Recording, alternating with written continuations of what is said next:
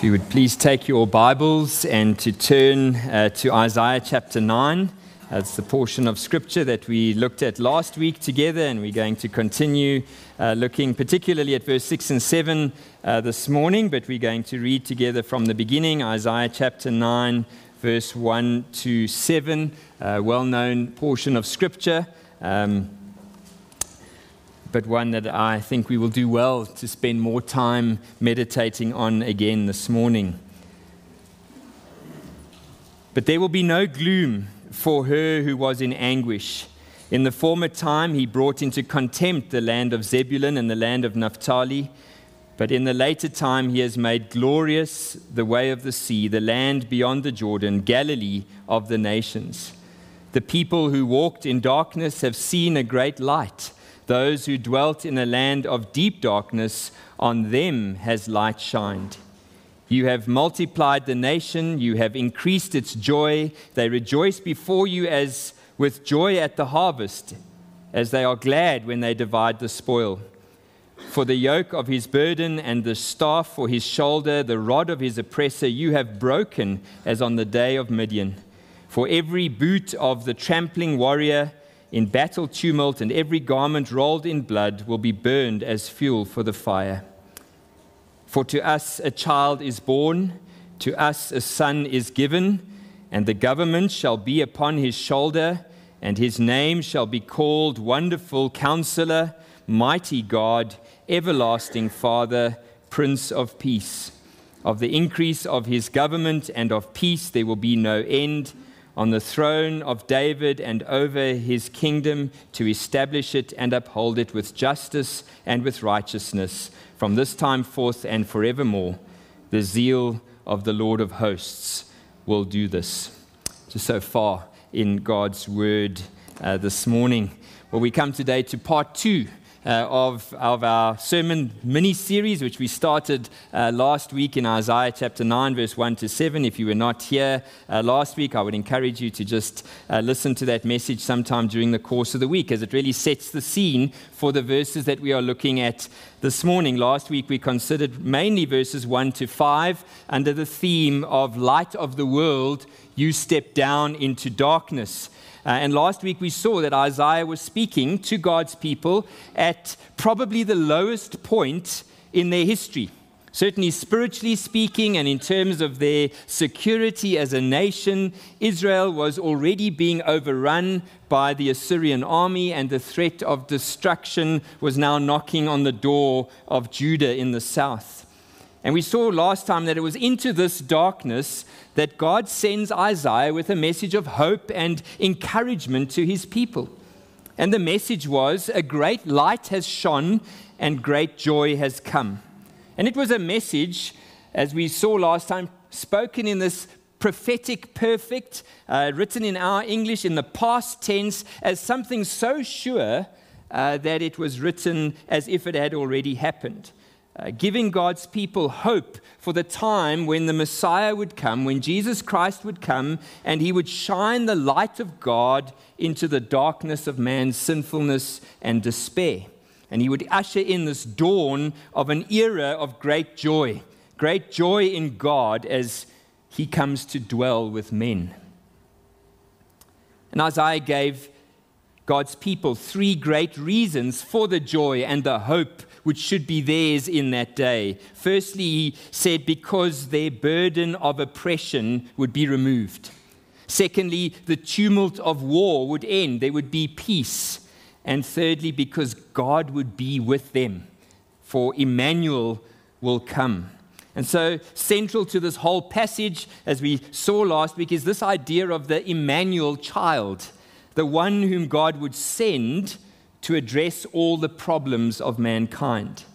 And so today we're going to focus primarily on verse 6 to delve into something uh, of the depths of just who this Emmanuel child will be and what that means for us as human beings today.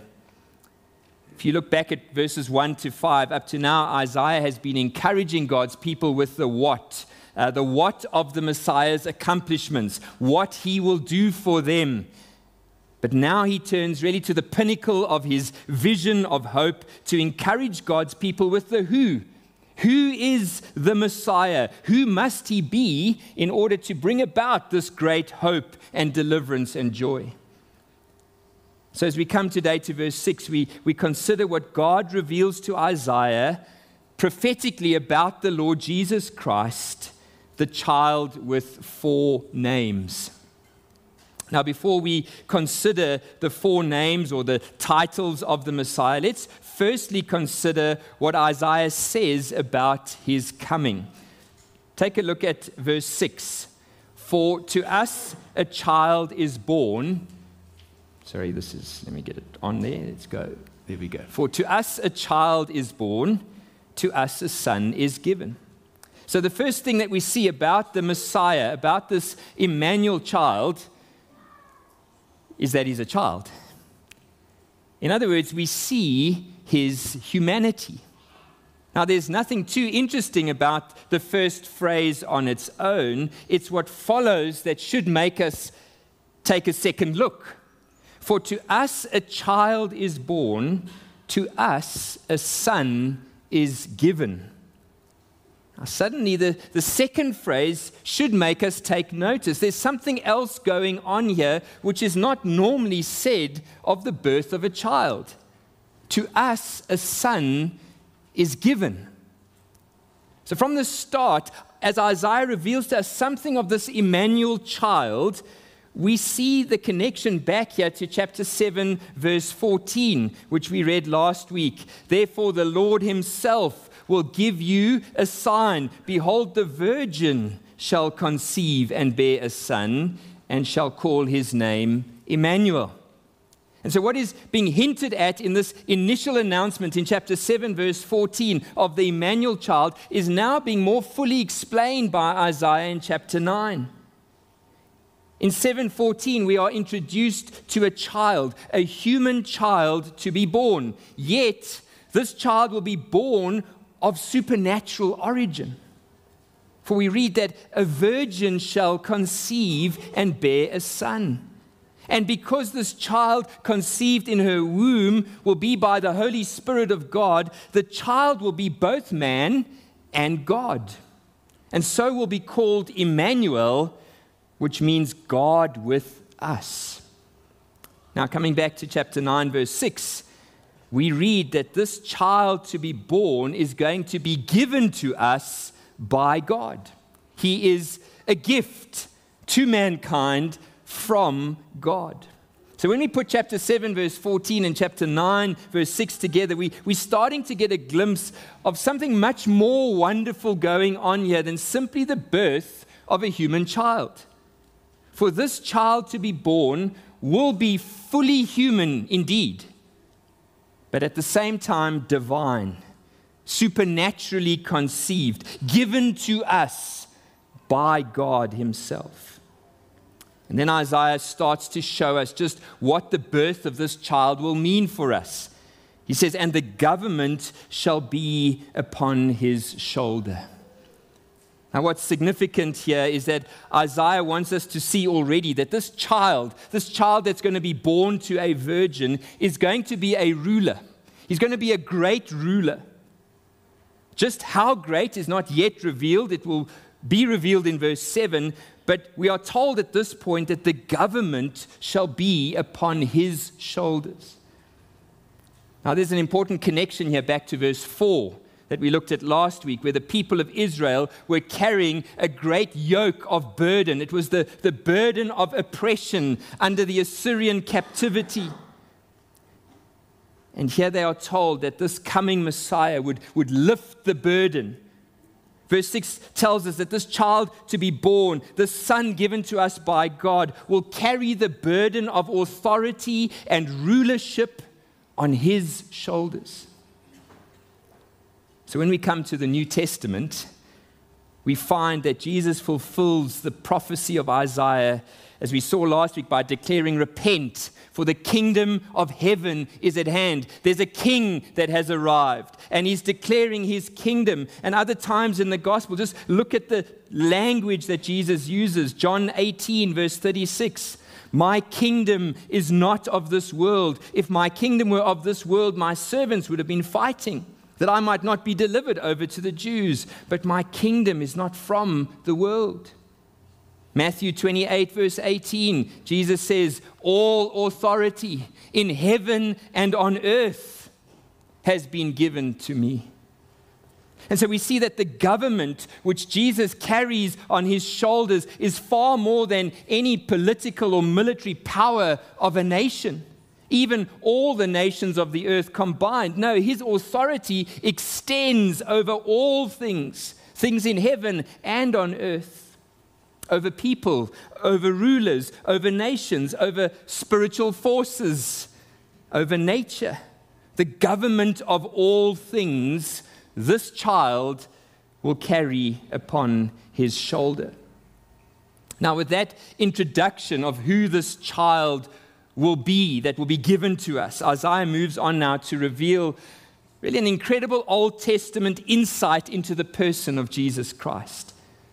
This child has already been called Emmanuel, God with us. And now Isaiah gives him four names or four titles. And each of these titles or names are pairs of words which explain to us the nature or the character of the Messiah.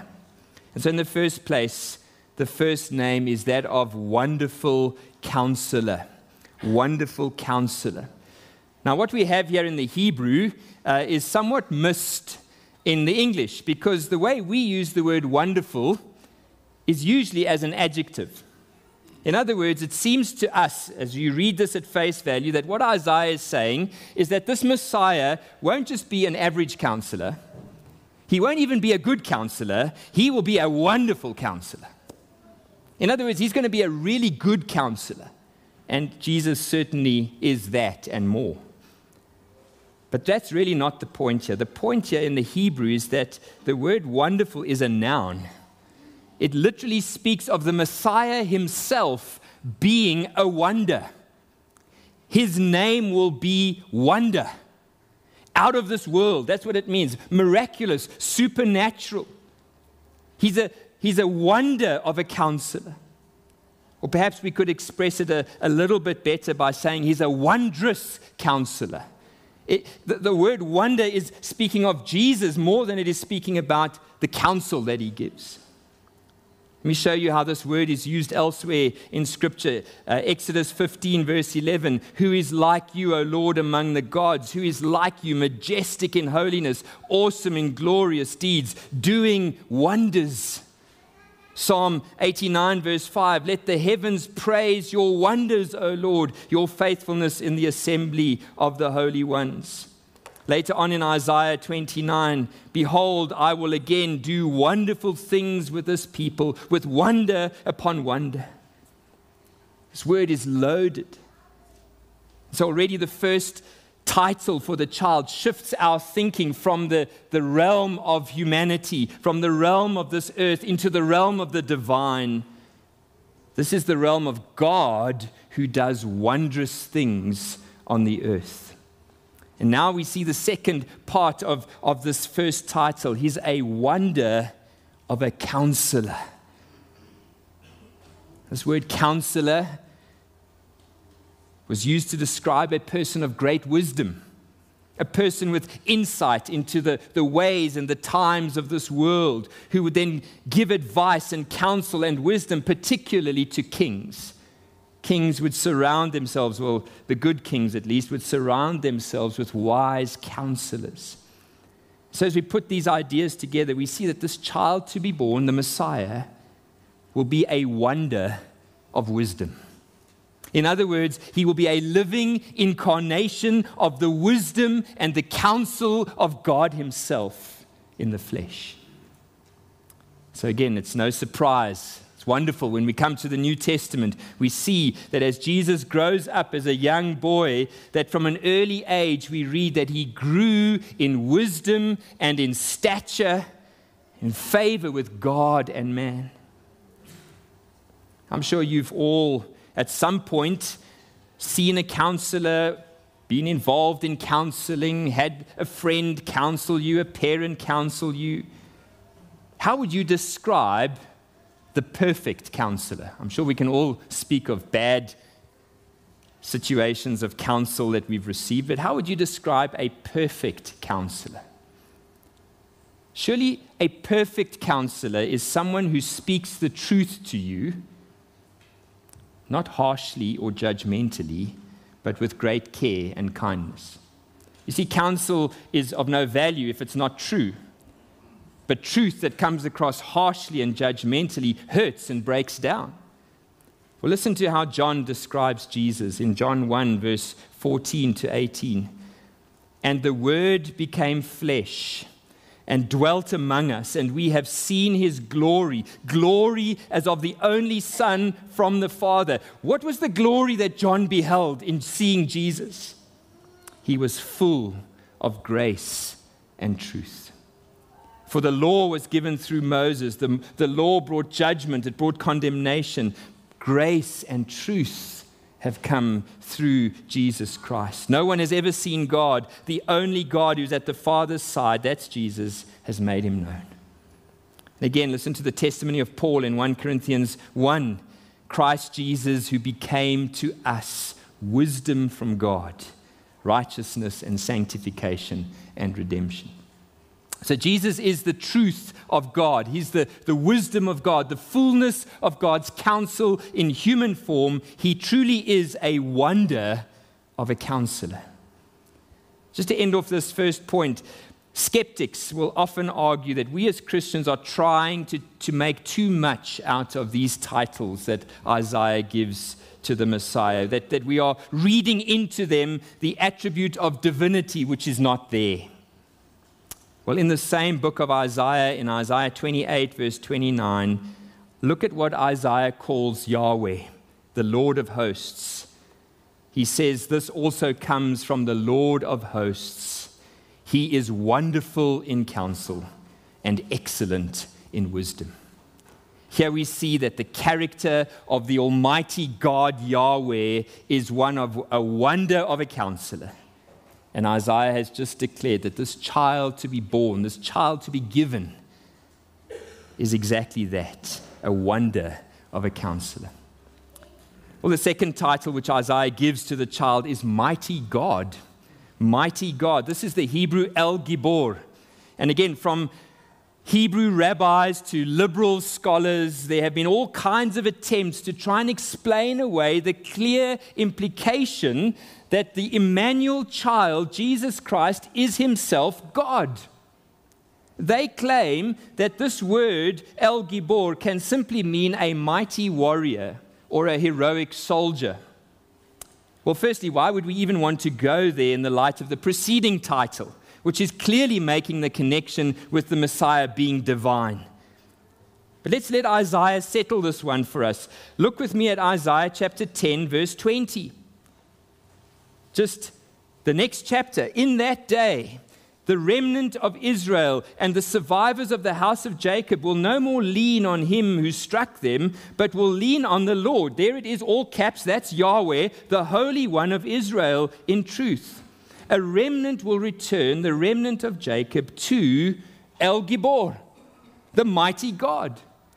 Within one chapter, Isaiah is using the same title to describe the child to be born and to describe the Lord of hosts as mighty God. So already we can see how the concept of a divine Messiah, fully God and yet fully man, was beginning to unfold in the prophecies of Scripture. Now, the question is did Isaiah have a full grasp of, of how this was going to happen? How the incarnation would take place, that the second person of the Trinity would, would be born and take on human flesh? Well, probably not at this stage, but that shouldn't worry us because the real author of Isaiah is the Holy Spirit, and he was not confused about what was being said and about what would take place. By the inspiration of the Holy Spirit, single author of Scripture, God was revealing his plan of salvation in far more detail than perhaps Isaiah understood at the time, and sadly, far more detail than most people today are prepared to acknowledge. Even the prophet Jeremiah brings these same strands together of the first two titles, uh, and he attributes these to Yahweh, the Lord of hosts. Look at Jeremiah 32, verse 18. You show steadfast love to thousands, but you repay the guilt of fathers to their children after them. O great and mighty God, whose name is the Lord of hosts, great in counsel and mighty indeed. You have shown signs and wonders in the land of Egypt and to this day in Israel among all mankind, and you have made a name for yourself as at this day. This God of wonders, this God who is great in counsel and wisdom and mighty in battle and doing wonders and making a name for himself as Yahweh, this God, says Isaiah, is the child to be born to us. And he will be called God with us, wondrous counselor and mighty God. So when we come to the New Testament, how do we see this fulfilled in the Lord Jesus Christ? This concept of a mighty God, El Gibor, speaks to us of one who is sovereign, one who is all powerful over all things. You can't be the mighty God if you do not have sovereign power over everything. And we know with Jesus' miracles, raising the dead, casting out demons, even forgiving sins, people said only God can do that. Calming the storm, speaking to nature. Jesus was much more clear in his sovereignty and all powerful nature in some of the things that he revealed to his disciples. John 16, verse 33, Jesus says, uh, In the world, yeah, there we go. In the world you will have tribulation, but take heart. I have overcome the world. Revelation 3, verse 21 the one who conquers I will grant him to sit with me on my throne, as I also conquered and sat down with my Father on his throne. Revelation 5 5. One of the elders said to me, Weep no more. Behold, the lion of the tribe of Judah, the root of David, has conquered. So he can open the scroll and its seven seals. And we looked at that last year in terms of, of what that means.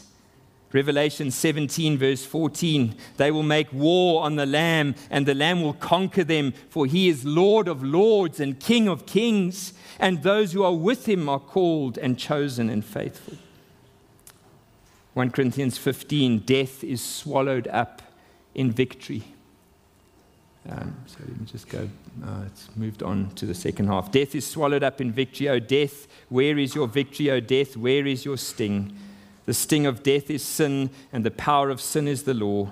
But thanks be to God who gives us the victory through our Lord Jesus Christ. His name shall be called Mighty God. Then, in the third place, Isaiah wants us to see that the Messiah will be called Everlasting Father.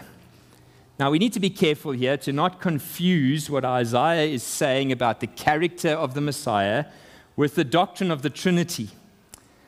The Orthodox doctrine of the Trinity says that the Father is God and the Son is God, but the Father is not the Son and the Son is not the Father.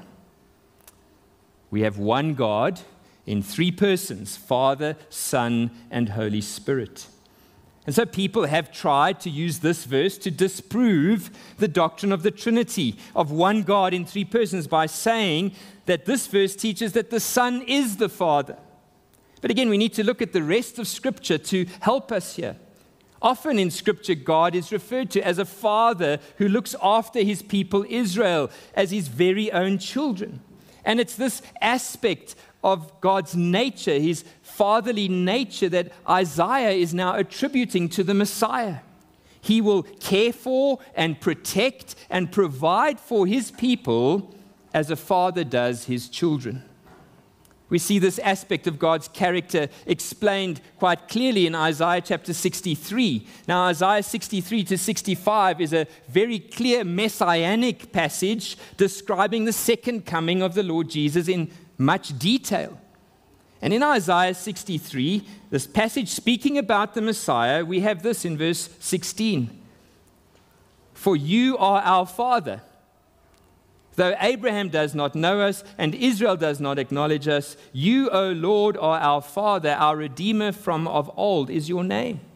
This is language of Lord and Father being attributed to the Messiah. Again, a clear reference to the divinity of Jesus Christ. But Isaiah goes on to tell us more that this Messiah will be called Everlasting Father, Eternal Father. This word, eternal, or everlasting, we need to understand, stretches both backwards in time as well as forwards in time. It speaks of continuous existence, eternal existence, has no beginning, it has no end. And so, firstly, backwards, Isaiah is declaring that the Messiah himself is eternal, he has no beginning. And being the Father of eternity, he exists outside of time. Thinking forward, he has no end. He will always continue to be the everlasting father of his children. Now, even as we say these things, we realize that we are speaking about something which can only ever be said of God. And so, again, we have an amazing paradox in these verses. Isaiah says that in time, looking forward 700 years from where he was writing, in time, a child will be born. But that child will not begin his existence with his birth, for he will be a son who will be given to us, who's existed from before time began and will continue into all eternity. This child to be born will be called Everlasting Father. What an incredible insight into the uniqueness of the God man, Jesus Christ. So we turn again to the New Testament and we find this truth being confirmed again and again in the person of Jesus. Look at John chapter 1, verse 1 and 2. In the beginning was the Word, and the Word was with God, and the Word was God. He was in the beginning with God. The second person of the Trinity existed from the very beginning. But then, verse 15, John bore witness about him and cried out, This was he, speaking of Jesus in the flesh of whom I said, He who comes after me ranks before me because he was before me. Now, Jesus was born six months after John, and yet John knew that Jesus pre existed him. And so we have John 8 58, where Jesus said to the Jews, Truly, truly, I say to you, before Abraham was, I am. And again, Revelation 22 I am the Alpha and the Omega, the first and the last, the beginning and the end. Jesus is the eternal, everlasting, always existing God. What about his fatherhood? We don't often think about Jesus in terms of a father, and yet that's what Isaiah says he will be. How's that true of Jesus? Well, Jesus says to his disciples in John 14, I will not leave you as orphans. In other words, I won't leave you fatherless. I will come to you. And in that day, you will know that I am in my Father, you in me, and I in you. Jesus Christ is eternally a Father to us who are his children. He saves us, He cares for us, He provides for us, He protects us, He leads us, He carries us. And he who began a good work in us promises that he will carry it on to completion. His name will be called Everlasting Father. And then in the fourth place, we see that Isaiah says this Emmanuel child will be called Prince of Peace. And the Hebrew word for peace, Hope you know it well. It's the word shalom. You've heard me speak about it often. Uh, it means so much more than our English word peace. It refers to the, the concept of, yes, peace, but wholeness and completeness and security and rest. It's so much more than just the absence of hostility, of military threat.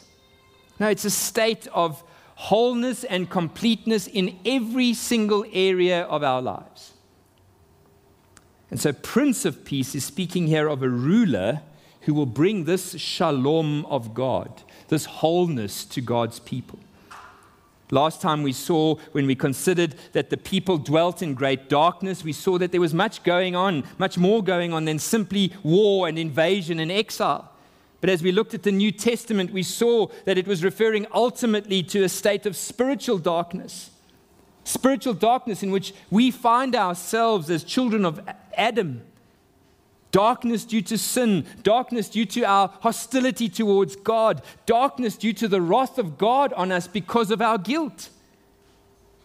So, when we come to this idea of peace and Jesus as the Prince of Peace, we must not primarily be thinking of peace in terms of this world, of peace between human beings, of peace between nations. No, we must understand true peace in terms of our relationship with God. And this peace with God is only possible if our sin is dealt with. It's only possible if you and I are reconciled to a holy God. It's only as you and I are vertically reconciled, brought into peace with, with God, that the overflow of that will be horizontal peace with husbands, wives, children, co workers, nations, etc. The only hope of true peace on earth is if you and I have been made right and at peace with God. And so we saw this last week. I'll just bring it up again Romans 5, verse 1. Therefore, since we have been justified by faith, we have peace with God through our Lord Jesus Christ. Well, there's certainly much more that could be said about Jesus as the Messiah, but hopefully today already you've just seen something from Isaiah 700 years before the birth of Jesus about the incredible nature and truth of who Jesus Christ is. The Emmanuel child is a wondrous counselor, mighty God, everlasting Father, and Prince of Peace. What a Savior we have in the person of Jesus Christ. Point me to any other person on earth in history past, present, or future who will ever measure up to Isaiah chapter 9, verse 6. You're going to look for all eternity when he is right before you. So, as we close this morning, Isaiah ends this prophecy off with great hope and encouragement. Now that he has told us who it is who will accomplish all these wonderful things that he's been speaking about in the earlier verses, he comes back to end off by telling us a few more things just to firmly establish and encourage us in our hope in our Savior. So, just briefly, verse 7 Unlike all the other kings who had failed God's people so miserably, this Messiah will be different. Look at verse 7. Of the increase of his government and of peace, there will be no end on the throne of David and over his kingdom to establish it and to uphold it with justice and with righteousness from this time forth and forevermore. The zeal of the Lord of hosts will do this. In my Bible reading plan uh, over the last couple of weeks, I've been working through the book of 1 and 2 Kings. And, and what stands out to me as I've read 1 and 2 Kings is this repeating pattern. So and so, the son of so and so, began to reign over Israel, and they reigned for two or five or twenty years. He did what was evil in the sight of the Lord. He walked in the way of his father and in the sin which he made Israel to sin. And then he died and he was killed, and so and so reigned in his place. And it just repeats again and again and again. Granted, there are a few exceptions along the way, with a handful of kings who did what pleased the Lord, but they too also died and were succeeded by the next king. But not so with the Messiah. This child who is to come, he won't be a flash in the pan here today, successful for a season, and then gone again like the rest.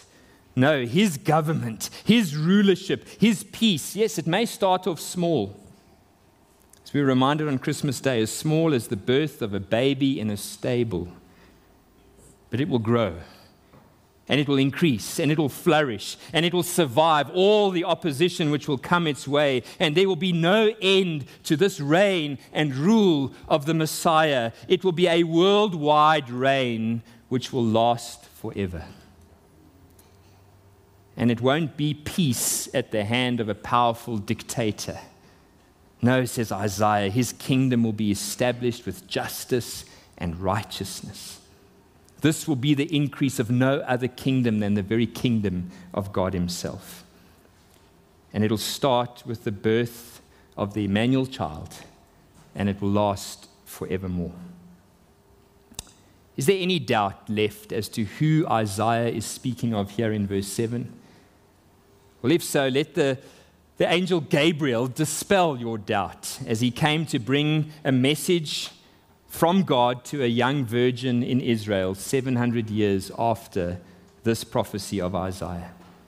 And he said to her in Luke 1 Do not be afraid, Mary for you have found favor with God, and behold, you will conceive in your womb and bear a son, and you shall call his name Jesus. He will be great. He will be called the Son of the Most High, and the Lord God will give to him the throne of his father David, and he will reign over the house of Jacob forever, and of his kingdom there will be no end.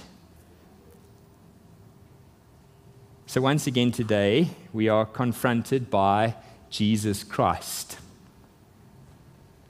Um, okay, we've lost a slide there, don't worry. We've been confronted by Jesus Christ. He's God's chosen Messiah. He's fully man and yet fully God. And if we really grasp what the scriptures are saying to us about Jesus today, we cannot walk away with a spirit of indifference. You cannot leave here today and say, So what? Nice talk, Pastor. Who cares? That's impossible. Let me end off with Tim Keller, who refers to the impact this realization made in his life.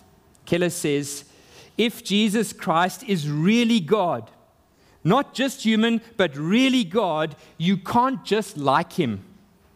Listen, my life was utterly changed when I read a couple of paragraphs in John Stott's little book, Basic Christianity, years ago when I was 20 or 21 years old. It changed my life, and I'm trying to pass on the favor.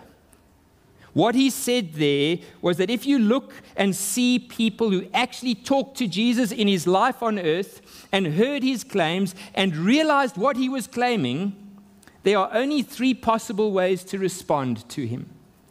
You either hated him and tried to kill him for claiming to be God, or you were scared to death of this lunatic and you ran as far away as you possibly could, or you fell down and worshiped him and gave him every single part of your life. You embraced him. You gave him your highest allegiance. You said, You are the reason I'm going to get up every day just to live for you.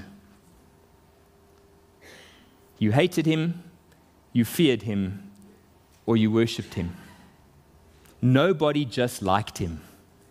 Nobody just thought, he's inspiring. I like him. I get things out of him. I try to learn from him. Nobody ever said that. Anybody who does say that hasn't heard what Christmas is all about. It's this claim. John Stott was absolutely right. It changed my world. I realized there is no such thing as just liking Jesus. If Jesus Christ is God, become man, you have to worship him. You have to give him everything. End quote. So, have you come to realize who Jesus really is? If he is who Isaiah says he is, God in the flesh, have you bowed your heart and your knee to worship him as the King of Kings and the Lord of Lords? If not this morning, then you are not a Christian. You may think you are. You may have grown up in the church and actually you, you like Jesus. But if he's not your Savior, then he is still your judge. And you will either spend the rest of your life running from him in fear or trying to kill him in your consciousness. Can I tell you that neither will be successful? What you need today, what you need to plead with God to help you see today, is the great lengths which God went to reveal himself to you in the person of Jesus Christ. This Emmanuel child, so that you should not perish, but have everlasting life. So, won't you turn to Jesus Christ today? Won't you repent of your sin and trust in him? that you may come to know Jesus personally as your wonderful counselor, as your mighty God, as your everlasting Father, and as your Prince of Peace. As we head into this new year, may the testimony of Tim Keller be true of every single one of us for every day of this year ahead. That we would embrace Jesus that we would give him our highest allegiance, and that daily we would say, Jesus, you are the reason I'm going to get up today, just to live for you. May that be true of us. He is worthy of that. Let's pray. In our Heavenly Father, we do thank you for your grace and your kindness to your people, your people of old in the darkness of 700 BC to give them this incredible prophecy, this incredible glimmer of the hope of the Messiah who is to come. The Lord Jesus Christ, that you planned to send from before the foundations of the earth to redeem us and to reconcile us to yourself when your people were at their lowest you sent them this sign. And so we are reminded in the book of Ephesians that it was while we were still dead in our trespasses and sins that Jesus came, that he came to us, that he died on the cross to reconcile us with you. Oh Lord Jesus, we worship you, we acknowledge you as fully God and fully man, the anointed one of the Father the only one who could save us from our sins and give us this eternal life. We worship you, we adore you. We pray that you would help us to live our lives for you as we head into this new year. For we pray this in Jesus' name. Amen.